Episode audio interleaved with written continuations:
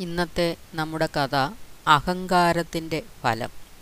വർഷങ്ങൾക്ക് മുൻപ് കേരളത്തിൽ സംസ്കൃതത്തിനെ ദേവന്മാരുടെ അമർത്യ ഭാഷയായിട്ടാണ് കണക്കാക്കിയിരുന്നത്. അതുകൊണ്ട് ആ ഭാഷയിൽ നല്ല പ്രാവീണ്യം ഉണ്ടായിരുന്നവൻ വളരെ കുറച്ചു മാത്രമായിരുന്നു. ഉണ്ടായിരുന്ന പണ്ഡിതന്മാരുടെ കൂട്ടത്തിൽ നിന്നുള്ള ഒരുവനായിരുന്നു ഏറ്റവും ഉയർന്ന സാമൂഹിക മൂല്യം അവർ ആസ്വദിച്ചിരുന്നു. മാത്രമല്ല രാജകാര്യാലയങ്ങളിലെ ഏറ്റവും മുന്തിയ ഉദ്യോഗസ്ഥന്മാരുമായിരുന്നു അവർ. കീർത്തിമാനായ ഒരു വ്യക്തിക്ക് സമൂഹത്തിന് നൽകാനാകുന്നതെല്ലാം സംസ്കൃത കവികൾ ആസ്വദിച്ചിരുന്നു. എല്ലാറ്റിലുമുപരി ഈ ഭാഷ ബ്രാഹ്മണർക്കു മാത്രമായി നിയന്ത്രിക്കപ്പെട്ടിരുന്നു. ഒരു ബ്രാഹ്മണനായിരുന്നു ഭട്ടത്തിരി അദ്ദേഹം കേരളത്തിലെ വളരെ അറിയപ്പെടുന്ന ഒരു കവിയുമായിരുന്നു. അയാളുടെ പാണ്ഡിത്യത്തിന് രാജാവ് അയാളെ വളരെയേറെ ഇഷ്ടപ്പെട്ടിരുന്നു. മാത്രമല്ല ആസ്ഥാനകവി എന്ന സ്ഥാനവും അയാൾ അലങ്കരിച്ചിരുന്നു. അയാളുടെ കവിതകളെല്ലാം തന്നെ സംസ്കൃതത്തിലായിരുന്നു. അക്കാലത്ത് മലയാളത്തിലെ കവിതകൾ തികച്ചും നിസാരമായിട്ടാണ് കണക്കാക്കപ്പെട്ടിരുന്നത്. ഈ സാമൂഹിക നേട്ടങ്ങളെല്ലാം തന്നെ ഭട്ടതിരിയെ ഒരൽപ്പം ഗർവിഷ്ഠനാക്കിയിരുന്നു. അതുകൊണ്ട് അയാളുടെ മുഖത്ത് എല്ലായ്പ്പോഴും ഒരു ധിക്കാരഭാവം ഉണ്ടായിരുന്നു. മലയാളത്തിൽ കൃതികൾ രചിച്ചിരുന്നവരെയെല്ലാം അയാൾ അവഗണിച്ചു. പൂന്താനവും ഒരു ബ്രാഹ്മണനായിരുന്നു. അതേസമയം തന്നെ സംസ്കൃതത്തിന്റെ നല്ല ഒരു വക്താവും ആയിരുന്നു. പക്ഷേ തന്റെ കവിതകളെല്ലാം തന്നെ മലയാളത്തിലായിരിക്കുന്നത് കൊണ്ടാണ് അദ്ദേഹത്തിന് കൂടുതലും ഇഷ്ടപ്പെട്ടിരുന്നത്. ഒരിക്കൽ പൂന്താനം ഒരു കവിത എഴുതി.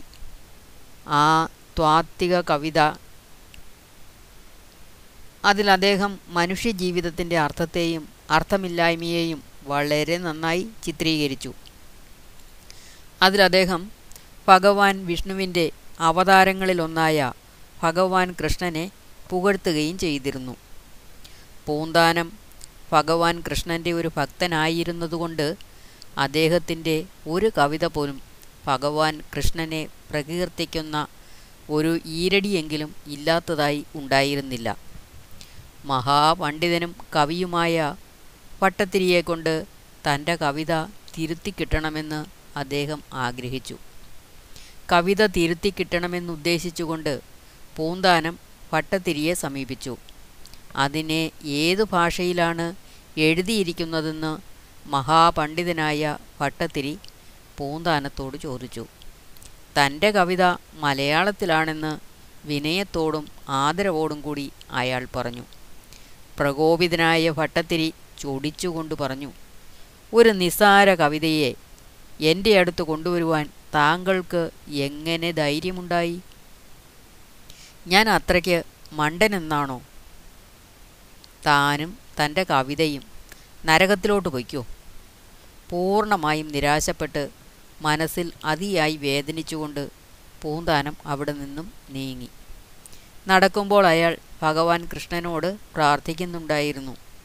അന്ന് രാത്രി ഉറങ്ങുമ്പോൾ പട്ടത്തിരി ഒരു സ്വപ്നം കണ്ടു. ആ സ്വപ്നത്തിൽ ഭഗവാൻ കൃഷ്ണൻ പറഞ്ഞു ഭട്ടത്തിരി നീ എന്റെ ഭക്തനല്ല.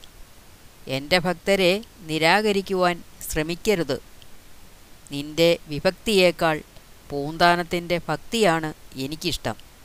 പോയി അയാളുടെ കവിത തിരുത്തി കൊടുക്കൂ പക്ഷേ ഭട്ടത്തിരി ആ വിഷയത്തെ അത്ര ഗൗരവമായി എടുത്തില്ല.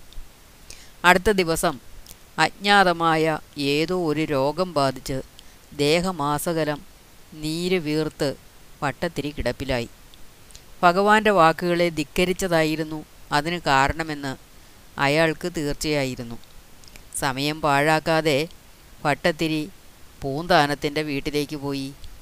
ക്ഷമ ചോദിച്ചു. എന്നിട്ട് അയാളുടെ കവിതയെ തിരുത്തിയിട്ട് തിരികെ പോയി. അയാളെ പിടികൂടിയിരുന്ന ബാധ ക്രമേണ കുറഞ്ഞു തുടങ്ങി. അങ്ങനെ അയാൾ പൂർണമായും സുഖം പ്രാപിച്ചു. അത് തൽ പിന്നീടൊരിക്കലും അയാൾ ഒരു അഹങ്കാരിയായി പെരുമാറിയിട്ടേയില്ല.